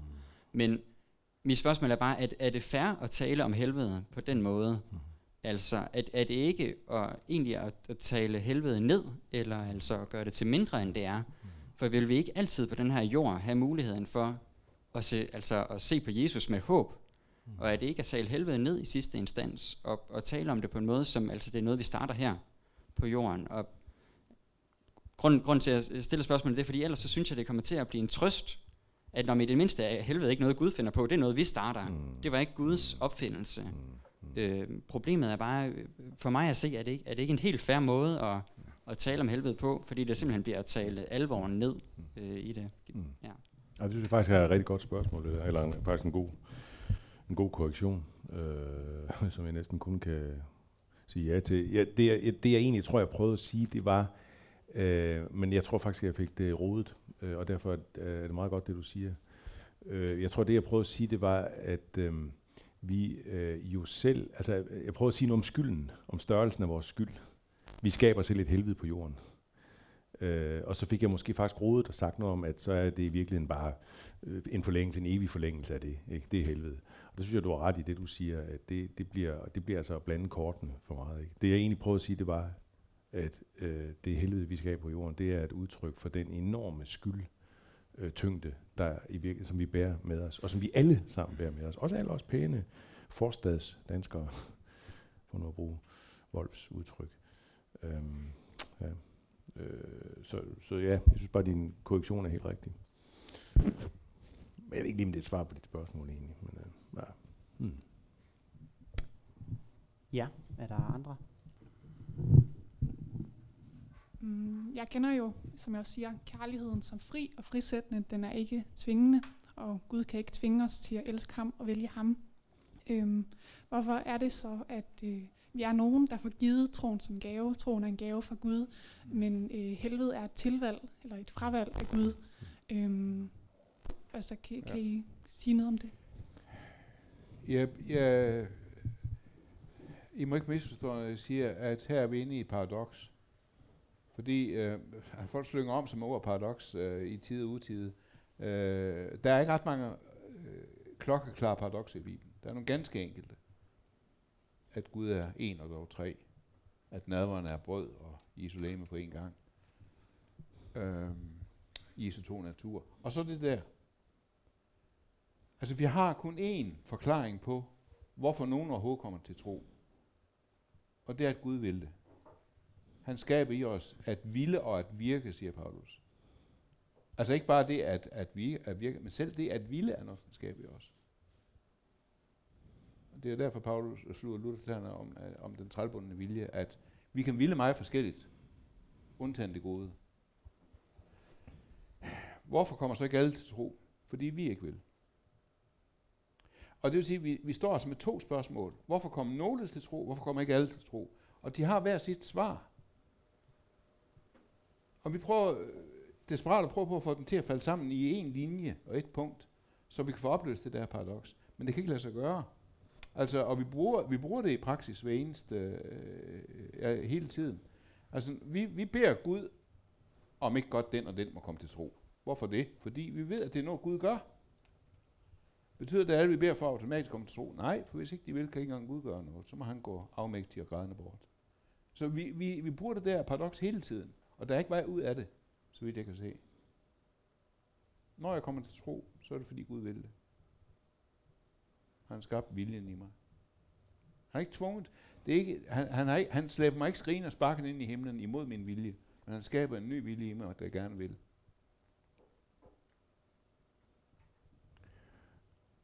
Jeg har ikke meget at tilføje. Jeg tænker bare akkurat samme måde om det, og jeg ser det på akkurat samme måde, når jeg læser Nye Testamente. Øh, det, det er interessant, at man, man har nogle steder i Nye Testamente, der har det her forudbestemmelses noget, ja. men det går på frelsen. Ja. Det, det forstyrrer mange, ikke? Og forudbestemmelsen, ikke også? Men, men det går på frelsen. Det, det ja. bekræfter bare på en enorm måde, det der med gaven, af troen som gave. Ja. Ikke? Det er sådan evighedsbestemt nærmest, ikke? Altså det, det er helt ufatteligt. Øh, men, men det vi ikke kan se i Nye Testamente, noget som helst af, det er forudbestemmelse til, til fortabelse. Det ser vi ingenting ja. af. Vi føler, og, vi og, det er, og det er virkelig paradoxalt, som, ja. som du, du siger det. Det, det, det er det simpelthen. Det, sådan ser det også. Det, det, det, det mangler fuldstændig logik. Øh, det gør det. Ja. Tanken om, øh, om, om forbestemmelsen til fortabelse, den finder vi hos Mohammed, hos Calvin og Luther. måske, måske hos Luther. Ja. Ja. I den trælbundne vilje. Sådan. Og Rombogs forelæsning. Okay, ja, det kan man bare sige. Altså for eksempel Apostlenes Gerninger 1348, hvor øh, apostlen Paulus og Barnabas, de, er, de har vendt ryggen til jøderne, fordi de ikke vil høre, øh, og så vendte de sig til hedningerne. Da hedningerne hørte det, blev de glade, og de priste Herrens ord, og alle, som var bestemt til evigt liv, kom til tro. Altså, hvor mange kom til tro? For så mange, som er bestemt til det. Og der er ikke anden forklaring på, at de overhovedet kan komme til tro. Hvorfor kommer så ikke alle til tro? Fordi de ikke vil. Vi, vi, vi, kan, ikke, vi kan ikke komme det nærmere. Gud har ikke bestemt nogen til fortabelse, det er helt sikkert. sådan lige i forlængelse af det her, så øh, kan jeg godt finde det frustrerende, at nogen vælger Gud at åbenbare sig for i drømme. I, for eksempel, i, jeg har hørt i muslimske verden, at man ser, at Gud åbenbarer sig i drømme, og Ja. på den måde kommer folk til tro. Og det, det stiller ligesom også det her, det kan godt være, at vi ikke kan vælge ham til, men han kan gøre alt muligt for alligevel at vinde os over til ham. Og jeg Ja. står bare sådan lidt, hvis at du vil, så kan du give os Ja. troen, og kan du åbenbare dig for os. Er det fordi, du ikke vil? Eller hvad er det, der foregår? Men der, der er også mange, øh, altså, jeg forstår et rigtig godt spørgsmål, men der, jeg tænker nogle gange på det, for eksempel med Paulus. Han, får, altså, han er jo, det er sådan et fuldstændig bestandt eksempel på det, ikke også? Han får den der totale åbenbaring, ikke, på vej til Damaskus. Han kunne jo ikke gøre andet end at blive kristen, tænker man. Jo, det kunne han godt. Eller Josef, der drømmer. Øh, det har jeg også nogle gange tænkt på. Josef, der, der Marias Josef, ikke også, som, som øh, først synes, at Maria, hun, han er på vej væk fra hende, ikke også. Han vil skille sig stilfærdigt, fordi han er et pænt menneske. Men, men øh, så får han den her drøm. Og så tænker man, "Nå, så, det er klart, så, så, kan du, så går du den vej, Josef, ikke? Nej, det kunne han godt have fravalgt. Altså, der er ikke, der er ikke på den måde, øh, jeg ved ikke, om det er, et, fuldst- det er ikke et svar, der, der samler alt det, du spørger om, men, men, jeg, men jeg synes faktisk, det er vigtigt at have med sig, at, øh, at der, er, der, er eksempler, der er også eksempler på mennesker. Øh, jeg kan huske, Niels Nyman fortalte øh, en historie om en muslim, som oplevede, at Jesus helbredte ham. Meget markant, faktisk. Han fik et syn af Jesus. Han helbreder ham på sygehuset fra en dødelig kraft. Men han blev ikke kristen. Der er ikke nogen, der er ikke nogen øh, øh, det er ikke sådan en, en, når Gud ligesom sender drømmen, visionen, et eller andet, helbredelsen, så bliver man kristen. Nej, sådan er det ikke. Der er ikke nogen automatik i det, så Gud han kunne sådan set automatisk have fået alle til at tro, hvis han bare sendte det der mirakel. Sådan er det ikke. Og der synes jeg også, man er nødt til at, at begynde bagfra. Jeg har tillid til, at Gud gør alt for noget menneske. Øh, vi, vi, kan, vi, kan ikke, vi kan ikke se, se udefra et menneskes liv, hvad der har udspillet sig mellem Gud og det menneske. Hvad, hvad, øh, hvad det, øh, hvordan Gud har kaldt på den enkelte. Det ved vi simpelthen ikke noget om. Men jeg tænker, når du siger det der, tænker jeg for eksempel på i uh, Johannes evangelie kapitel 11, opvækkelsen af Lazarus. Og så står der, mange af de jøder, som havde været med hos Maria og set, hvad Jesus havde gjort, kom nu til tro på ham. Hvor, hvorfor ikke dem alle sammen? Nogle af dem gik til farisæerne og fortalte dem, hvad Jesus havde gjort. Altså, det, der er nogen, der kommer til tro, der er nogen, der ikke gør. Selvom de har set det samme. Øh, så der er ikke noget, der, der, der, der er ingen automatik, der er ingen tvang i det. At jeg så har mange gode forslag til, hvordan Gud kunne nå den og den og den. Mm. Øh, det er så en anden ting. Øh, men der er jeg nødt til at stole på, at han ved bedre. Han har ikke spurgt. Han har ikke spurgt. Og jeg var, altså, når, når jeg, når jeg, ja, altså, står der og flaber øh, over, over, over det her emne, ikke også, og jeg synes ikke, det er til at holde ud. Og, og sådan en budding som jeg har virkelig brug for, sådan et input, som det Henrik kommer med, Uh, det, det er helt sikkert. Men så kan jeg godt samtidig tænke, okay, og så siger Jesus til dem på den venstre side, gå bort for mig, I forbandede. Og så står knæ med nogen på den højre side og siger, det er da for dårligt. Hvis vi havde siddet på tronen, så havde vi ikke været så streng. Altså, det hører ingen sted hjem. Øh, vi må have den her tillid til, at hans kærlighed langt overgår vores forestilling om kærlighed. Ja, hans kærlighed overgår langt, hvad vi forstår af det. Det gør hans hellighed vel også. Mm. Han er hellig, han er ren, han er fuldkommen ren, han er fuldkommen kærlig. Han er lyset, står der i skriften. Og lyset kan ikke have mørket i sig. Så det er vel noget med også altså den retfærdighed, altså som du talte om. Nej, skyldighed, øh, Henrik. Det, det var flot. Vi fatter ikke, hvor skyldige vi er. Og slet ikke i vores dage, i vores kultur. Vi tror, vi, vi er de bedste alt, og opdrages med, at vi er de største af alt jo. Men sådan forstår vi vel heller ikke Guds hellighed og retfærdighed. Christian Ricard skriver lige, altså jeg har sagt det mange gange fra prædikestolen, han siger, jeg glæder mig i mit kristne hjerte, at der kommer en dom. Og det giver selvfølgelig et svar på, hvordan kan man sige det? Jamen det næste er, hvad skal man ellers sige til den ufattelige lidelse? Til de 33.000 børn, der dør af sult hver eneste dag, som vor Herre ser og ynkes over, fordi vi har rigelig mad. Hvis Gud skulle være ligeglad, jeg har det, eller fortalt det til konfirmanderne, så skulle Gud være ligeglad med det, så er han jo ikke kærlig. Hvis det ikke rører ham, al den elendighed. Og det ved vi jo fra skriften til på et tidspunkt, som der står i Jakobsbrevet, at øh, deres nødskrig er nået til Herren Sebaots ører, og på et tidspunkt handler Gud jo. Det er jo en del af Guds hellighed, som er langt større. Vi fatter det ikke. Vi tror stadigvæk, at han er lidt af en rar bedstefar. Og der er jo en hellighed i ham, som vi ikke fatter. Lige så vel som kærligheden. Og det er paradokset, som du manglede. Fuldkommen kærlig, fuldkommen hellig. Men det tror jeg ikke er et paradoks. Det tror Nej, jeg, jeg tror hænger dybt ikke. sammen, faktisk. Altså, jeg Men jeg er tror, helt, at ja, det de er nok rigtig godt, jo, det du hvis, siger, Hvis det er lyset, ja. Guds ja. hellighed udspringer hans kærlighed. Ja. Hans vrede mod synden. Altså, Guds kærlighed øh, er, er hans evige væsen. Det er hans vrede ikke. Guds kærlighed reagerer med noget, når han møder tro og anger. Den reagerer med vrede, når den møder synd. Ja. Øh, der er ikke noget i Gud, der ikke er kærligt. Nej. Heller ikke hans hellighed. Nej, nej. Sådan kan vi godt dreje det. Ja.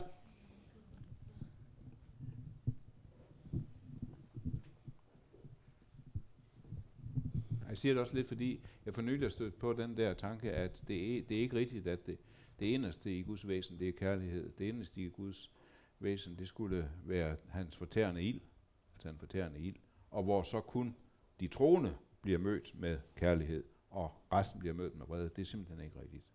Guds, øh, Guds inderste væsen, det er hans kærlighed. Det er det vigtigste, vi ved om ham. Jamen, jeg tror egentlig, øh, på en måde, så har jeg jo lidt lyst til ikke at stille det her spørgsmål, fordi jeg godt, øh, jeg kan godt lide sådan, øh, den tone, der er, og jeg kan godt lide øh, den her lidt, jeg kan mærke, at det trøster mig faktisk at høre mange af de her ting, og jeg synes egentlig, det øh, på mange måder er, det er sådan vældig øh, personligt opbyggende, så det er egentlig ikke, det er ikke fordi, jeg ikke kan mærke sådan oprigtigheden, eller kan mærke jer, eller kan høre, hvad I siger. Og alligevel, så, så sidder jeg med sådan en oplevelse af, øhm, jeg ved ikke, om det er sådan at snage for meget i jeres øh, sådan personlige erfaringer, så det må I sige til, hvis det er. Men om I på en eller anden måde kunne, kunne dele, øh, hvilke livtag I har taget med det i jeres, øh, altså jeres virker som teologer, om I har mødt nogle mennesker, hvor, øh, hvor, hvor det har været en, en byrde på en måde, så I har, har været nødt til at øh, gøre noget bestemt ved det, eller sådan, giver det mening, altså på en eller anden måde, det er ikke fordi I ikke er personlige, jeg kan sagtens mærke jer, men, mm. men det bliver også... Øh, vi har snakket meget teoretisk og meget sådan, ja, på en eller anden måde teologisk omkring det. Øh, men har I nogle, har I nogle, øh, nogle beretninger, hvor det kommer i spil ude i, øh, i den ubehagelige virkelighed på en eller anden måde? Hvis det giver mening. Jamen, det giver rigtig meget mening, det du siger. Øh, og det er, det er præcis det, der er her sidder vi og snakker, og, og, øh, og prøver at sætte ord på det, og vi taler om det, og I stiller kloge spørgsmål, og vi prøver at være kloge og sådan noget, og, og vi sidder og prøver at kloge os på noget, som, som man bare ikke kan sidde bare og kloge sig på. Det er alt for, det, det er på en eller anden måde en dirrende virkelighed, det burde det være, vi burde. Anna, øh, hvad live, du stod der også og bævede lidt, da du snak, havde dit oplæg, ikke også? Men, øh, gør du også så tit, ikke også? Men, men altså... Nej, men det er bare, jeg mener, det, det, det, du kunne bare ikke, altså, det, det, du var der jo fuldstændig til stede på den måde, ikke? Altså, øh, det synes jeg bare, ja, det er bare stærkt, ikke? Men, men, øh, men altså, alligevel, når det er sagt, ikke, så, så, så sidder vi her og snakker om det, som, som, med, med den her armslængdes øh, distance. Det kan man ikke, dybest set. Det kan man ikke, men vi gør det. Øh, lidt, lidt, ligesom hvis man, hvis man i og for sig, hvis man, det, nu har det også været nævnt tidligere i aften, hvis man sad og snakkede om, hvis vi sad og snakkede om holocaust, den ondskaben der, og vi sad og prøvede ligesom at teoretisk og prøve at forstå det og sådan noget, ikke også? Altså, det, det, det, det skulle man heller ikke kunne, dybest set. Øh, og så er det her så på en måde 10-dobbelt, 1000-dobbelt. Øhm, og er der noget andet, jeg vil sige også? Øhm, jo, altså, altså, jeg vil bare, jeg, på en måde, jeg ved ikke, om jeg gider sidde og, jeg, jeg bare bekræft, at, at ja, det der, jeg synes sådan set, du spørger, hvornår har I nogle historier om, hvornår det ligesom måske rammer jer, eller et eller andet, ikke? Jamen, det, det synes jeg sådan set jævnligt, det har gjort. Hvis, det, hvis, jeg, hvis jeg overhovedet er mig det bevidst i mødet med min søde nabo, for eksempel Rames, som ikke er kristen, han er ateist. Vi har diskuteret op på taget, mens vi var ved at lægge tag på garagen, vores fællestag, har vi snakket religion. Men han er et sødt og venligt menneske. Hvis jeg overhovedet et øjeblik, et splitsekund, gør mig det bevidst, øh, at, øh, hvad der kan ske, hvis ikke han kommer til tro på Kristus, det kan han heldigvis nå endnu, i den grad. Øh, det, kan jeg slet ikke, øh, det kan jeg slet ikke have med at gøre. Altså, det synes jeg er utrolig svært. Eller jeg kan huske, jeg sad en gang, det bliver bare lige mindre om, fordi jeg sad lige, da jeg forberedte på det her, så skrev jeg det en gang i en, en bitte bog, øh, om hvor jeg, den, jeg sad og, og, og hørte øh, øh, Niels Henning Ørsted Pedersen, som er en af mine store musikerforbilleder, ikke fordi jeg er i sporet af ham. Øh, og han, han skrev en øh, melodi til hans gode nære ven Kenny Drew, ham pianisten der, ikke I, om I er for gamle til at I, I ser alle sammen ud som gåder. Øh, nå, I lave. fatter slet ikke, hvad jeg taler om, men det han, han, han lavede ikke, det var et fuldstændig vidunderligt stykke musik til hans døde ven nu, pianisten der, nu er han også selv død. Og, og jeg sidder og hører det her og bliver så bevæget af det, så det var så smukt. Og pludselig så, så rammer det mig bare. Jamen, jeg kan ikke, altså, Niels Henning Ørsted Pedersen, han kan ikke, jeg aner, nu må jeg bare skynde mig at sige, jeg aner ingenting. Jeg ved ikke, hvor han er i forhold til Kristus eller var, og jeg, jeg ved ingenting vel. Men jeg tænkte bare, jeg fik bare, fik bare den tanke, men hvis Niels Henning Ørsted Pedersen ikke kender Kristus og ikke tror på ham, kan han så gå for tabt, som laver så vidunderlig musik? Altså det bare et lille bitte, bitte eksempel, hvor, hvor jeg bare bliver ramt øh, dybt i sjælen på det, og det er ubærligt faktisk. Mm. Så har jeg bare lige lyst til, hvis jeg lige, undskyld, lige sætter lidt meget nu, men bare lige en, en, så har jeg også haft en modsat øh, oplevelse flere gange. Jeg kan huske, da der var den her Rwanda-krig der, forfærdelige ting for, hvad er det, 20 år siden eller sådan noget. Øh, der var det her borgerkrig, sådan noget, ikke, hvor, de, hvor der blev, var det en million, der blev slået ihjel dernede. Helt, helt vanvittigt, ikke? Altså, afsindig historie, ikke? Og jeg ser bare et billede i en avis i dag, en dag, øh, af et lille barn, der står med nogle ar hen over hele sit øh, skaldede hoved. Og det var så en, så, får, så kunne man læse historien, det var en eller anden øh, nabo. De havde været gode naboer i alle år, men så var det, der opstår det her sådan noget mellem øh, Hutuerne, hvad var de andre hed, el, øh, et eller andet, ikke? Lige meget. Øh, og hvor naboen kommer ind, og, og tager, har sin store machete, ikke også, og slår ud efter barnet, ikke også, det får et dybt ar, ikke også, og går ind og slår hende, øh, barnets forældre ihjel, og altså sådan en afsindig historie, ikke? Hvor jeg bare tænkte, hvordan skal det nogensinde blive hævnet? Hvordan skal det nogensinde blive straffet? Og der kom, der kom sådan set, selv med 96, den, den tråd til mig. Der skal en dag dømmes, der skal en dag slås ned, det skal, retfærdigheden skal, skal fyldes. Sådan kan jeg også blive ramt. Altså helt modsat. Man skal prøve at læse øh, Lincolns anden øh, til, tiltrædelsestale. Der er han inde på det der med, at Guds domme er retfærdige. De er nødvendige. Altså, jeg, jeg fik så meget ud af, af Henriks, øh, fordi det er, det, er, det er vinkler, jeg ikke øh, har arbejdet med. Jeg er spændt på, om de også vil sige mig noget den dag, jeg tænker på mennesker, jeg elsker. Altså ikke bare nogen, jeg kender, men nogen, jeg elsker. Ikke bare nogen, jeg har læst om, men nogen, som, ja, og som ikke kender Kristus, efter hvad jeg ved. Holder det så stadigvæk? Altså, der vil jeg nok stadigvæk være den, der, der, der øh, styrter hen til Kristus og prøver på at, at få øje på hans ansigt, fordi det er det eneste, der, der kan øh, give ro i sjælen. Lidt ro i sjælen. Men det er derinde, det er, det er emnet hører hjemme. Ikke også? Så det er et godt spørgsmål. Øhm, jeg er glad for, at I gik ind i det her emne, øh, fordi jeg har øh, i vores frokostpause på mit arbejde kommet til at snakke om helvede og himmel, fordi min kollega datter, der har sit barn på Jakobskolen, og hun kommer ikke i kirkelige sammenhænge, og ude i skolegården var der, havde hun bandet, og så var der en, der sagde, hvis du bander, kommer du i helvede. Mm. Og hun havde så været så kvik at gå over og spørge en pædagog, kommer jeg i helvede? Øh, og det hun så for at vide, findes der et helvede, spurgte hun pædagogen, og så siger pædagogen nej. Og det kommer vi til at snakke om i den her frokostpause, og på min højre side sidder der en, en psykolog som i 30'erne, som siger, at alle bliver der frelst. Og på den anden ja. side sidder min chef, som er i 60'erne, som kan huske det med, med skærsild og himmel og helvede på den måde. Og så kigger de på mig og siger, Lise, hvad så? Hvad, hvad siger du? Øhm, og, og begge repræsenterer jo den gamle, sådan, du tog op live i starten med skærsild og Gud, der vender sig væk, og du er den, hun kunne huske, og, og den unge, der tænker, jamen alle, jeg har da hørt, alle bliver frelst, og de, det kan jo ikke passe, de to historier sammen. Og hvor jeg øh, tænkte, øh, jeg fik sagt noget med, jamen, øh, himmel er jo et sted, hvor Gud er, mm. for dem, der har lyst til at være sammen med Gud, og, og, hem, og helvede, tænker jeg, er, øh, er der, hvor Gud ikke er. Og så siger chefen øh, til mig, jamen, øh, det var en interessant måde at se det på. Mm. For, og, og der tænker jeg, at den her dialog er vigtig, fordi der sidder nogen derude, som ikke har hørt øh, altså ved evangeliet på ny, som har de billeder. Mm. Og så sidder der også nogle andre, som tænker anderledes. Og jeg synes, det er en vigtig snak. Og, og, og jeg har fået lyt, fordi jeg tænker, hvad fik jeg sagt? Altså, det ved jeg ikke. Men, øh, men, men der, der sad nogen, der var egentlig villige til at lytte. Og den der med, at, at, at som, som du fik sagt live, jamen, vi lukker døren indenfra. Øh, og himmel er for dem, der har brug for Gud, og, og mm. det andet sted er for de selvretfærdige. Dem, der kan uden Gud. Og det blev ligesom essensen, der blev lukket ned.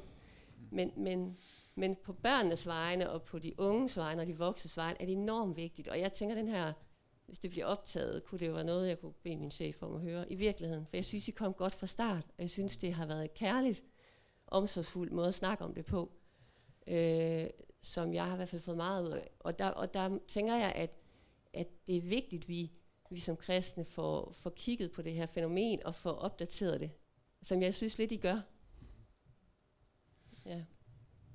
Altså, det er jo rigtigt, at altså, det, tanken om evigt liv er, har folkereligiositeten jo overtaget, sådan at man uden videre siger, here's at a better place. Nu har de det bedre. Fuldstændig uden øh, øh, skelen til, om de kender øh, Gud eller Kristus eller ej. Øh, så det, øh, og, og der er man nok nødt til at, der er man nok nødt til at arbejde på at, at udfordre den der folkereligiøsitet. Og den, som også hen, hen går ind på det, den, har, den kører langt ind i, ind i kirken, den kører langt ind i, i øh, præsternes. Leif, det her det bliver til dig. Jeg må sige, at jeg har meget ligesom dig, at det er nødt til ikke at tænke så meget på fortabelsen, fordi jeg synes faktisk, det er skidesvært. Uh, men så vil jeg gerne spørge dig, hvis man ikke tror på fortabelsen, er det rigtigt husket for mig fra dit oplæg, at det ikke er en frelsesbetingelse. Fordi hvis ikke det er det, så øh, tænker jeg, så er der mange af dem, jeg frygter, der ikke kan komme hjem til Gud, der kommer det alligevel. Jeg spørger bare lige om det, fordi jeg ikke helt forstår det. Ja, jamen altså, du har hørt rigtigt. Jeg, jeg kan, altså, vi har ikke fået en liste over fortolkninger, man skal tilslutte sig for at være kristen. Øh, jeg har snakket med folk, som siger, at jeg kunne først begynde at tro på Jesus, den dag min præst overbeviste mig om, at der ikke er nogen helvede. Og jeg tænker så, ja, det hænger ikke helt sammen. Men på den yderste dag, der bliver jo ikke spurgt om, vores tro hænger sammen. Det bliver spurgt, om vi tror på Kristus. Om vi bekender ham, tror, at han opstod for de døde. Øh, og der vil være fejl i, i også i min tro på den yderste dag. Øh, så det er lidt ubeskyttet, når jeg siger, at jeg har svært ved at se for mig, at det skulle være en, en frelsesbetingelse, at man, at, man, at man tror på en evig. Øh, jeg tror, der er mange, der tror på Kristus, uden at, øh, uden at tro på noget, noget helvede, og som er mine brødre og søstre i troen. Må jeg alligevel sige en smule? Ja. øh, jeg er sådan set enig med dig. Øh, det, det er bare kolossalt ja. vigtigt at skelne mellem, jeg ved ikke lige, hvad jeg skal sige det her, så det bliver helt knar, skarpt og logisk, men altså det, det er bare enormt vigtigt at skelne mellem på den ene side det, som forkyndes og undervises, det som kristendommen er, og så, og så, og så det, som, som du er inde på, altså det, relationen til Kristus. Ikke? Altså, røveren på korset, forstod han, at Jesus var en del af treenigheden? Forstod han, forstod han virkelig, at Jesus er Guds søn? forstod han det? Det er jeg ikke sikker på. Man kom med i paradis. Altså, så, så, så jeg tror ikke, altså på den måde kan man ikke, ja, det er bare for at bekræfte det, du siger, ikke også? At vi kan ikke, vi kan ikke, og det er næsten at gå et skridt videre end det, du sagde, ikke også? men, men, men øhm, det, det, det er den ene side af det. det men, men den anden side af det, det er, at, at, at det, det, og det her hører jeg heller ikke, der lægger op til, at, at vi kan, det, der, dermed er der ikke ligesom åbnet en lille dør for, en lille bagdør for, at så kan præster i, i den danske folkekirke, eller hvilken som helst kirke sådan set, så kan de også forkynde sådan lidt, lidt uh, striden og lidt her og der og alle vegne. Det kan alt sammen i og for sig være lige kristen. Det kan det ikke. Mm. Ikke i mine øjne i hvert fald overhovedet. Uh, det, er en, det, det er et kolossalt problem, at vi har teologer og præster, som for eksempel forkynder alles frelse. Jeg synes, det er et kolossalt problem, faktisk. Mm, yeah. uh, det, er, det er faktisk ødelæggende også for, for, for, uh, for, troen, for troens vej til, til, til danskere. Det mener jeg faktisk, det er. Uh, men det, det er en side. Den anden side, som, som, som du udtrykker, er jeg helt enig i. Jeg tror, jeg tænker om det med, at vi kan sige, okay, øhm, at det med, om man tror på fortabelsen, om det er frelsesbetinget eller ej, kan det også være, fordi vi faktisk ikke rigtig kan lide fortabelsen? Altså så siger vi, om oh, det er okay, at folk ikke tror på fortabelsen, fordi det er sådan, vi kan godt forstå, at man ikke har lyst til at forstå, altså, tro på fortabelsen. Øhm. Fordi jeg tænker også, det kan også hælde over til, at man så siger okay til alle mulige andre ting.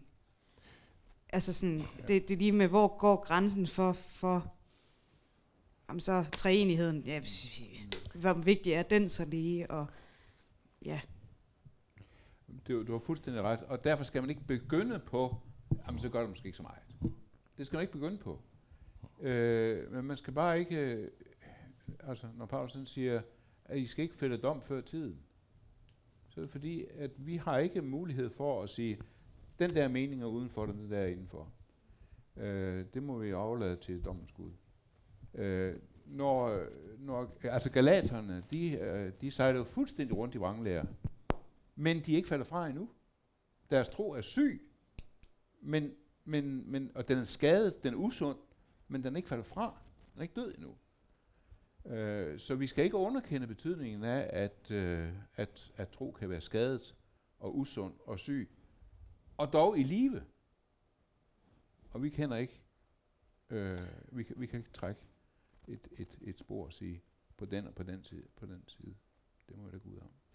Og det betyder, at vi, for jeg synes, det er et godt spørgsmål, du stiller, og det betyder, at vi jo ikke, når vi bliver mødt af altså på en meget direkte måde bliver mødt af et øh, menneske, som siger, jeg tror på Jesus, men den fortabelsen, Nixon Bixen, og det kommer aldrig til at, det kommer aldrig til at gå den vej. Det, sådan mennesker skal udfordres på en eller anden måde, ikke? Udfordres. Øh, det, det synes jeg faktisk, det skal udfordres ja. med den kristne lærer.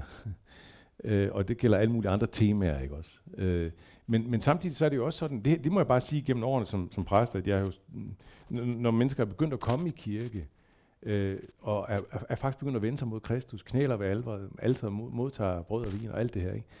Øh, det menneske er simpelthen øh, kommet til Kristus, men, men jeg har da kunne se og konstatere mange gange, at de mennesker er, at der, der er mange stadier, så at sige. Ikke? Øh, og det får mig ikke til at sige, at du er ikke helt hen endnu, du er ikke helt i mål nu, du har ikke forstået det helt endnu. Det sådan tænker jeg jo ikke vel, det gør du garanteret heller ikke. Det er det, der er pointen i det her, ikke også? Men det betyder bare ikke, at hvis de kommer så og siger, ej, det der med, øh, og, og, og det kunne være 20 andre øh, forskellige ting, man sådan vil afvise, ikke også? Der skal de udfordres. Ja, vi skal til at lukke, af, øh, lukke samtalen af. Vi har en tradition for, at vi slutter af med tre antiråd, altså tre råd til, hvordan man ikke skal forholde sig til det her emne. Så jeg har bedt de to herrer om at svare på, hvordan vi som kirke og individer håndterer spørgsmål om fortabelsen på den værst tænkelige måde. Så tre råd til det. Ja. Det, det, det, det, det, har du også, det har jeg også glemt den her gang. Har du, også, har du givet os det? Den Sidste gang, gang har du glemt, hvad emnet overhovedet var. Ja, ja, det er nemlig rigtigt. Det er nemlig rigtigt. Han siger det samme alligevel, uanset det. kan du ikke bare komme med tre råd live? Så, så jo, jeg har tre, tre gode råd. Det, det værste tænkelige måde, det er at ville vide bedre end Kristus og apostlerne. Hmm. At Jesus og apostlene, de kan mene, hvad de vil, men ja, det er den ene. En anden måde, det er at tale om fortabelsen som en fejl i Guds kærlighed. At så er han livet ikke så kærlig, som jeg havde håbet. Mm. Hvis, vi er, hvis folk får det ud af vores forkyndelse, at så er Gud alligevel ikke så kærlighed, som vi havde håbet, så har vi ikke, så, så, så har vi ikke sagt det rigtigt. Mm. Øh, det vi stræber efter, det er, at folk siger, så er Gud kærligere, end vi, end vi vidste. Mm. Og det tredje, det er at lade det fylde for meget. Vil du byde ind med noget?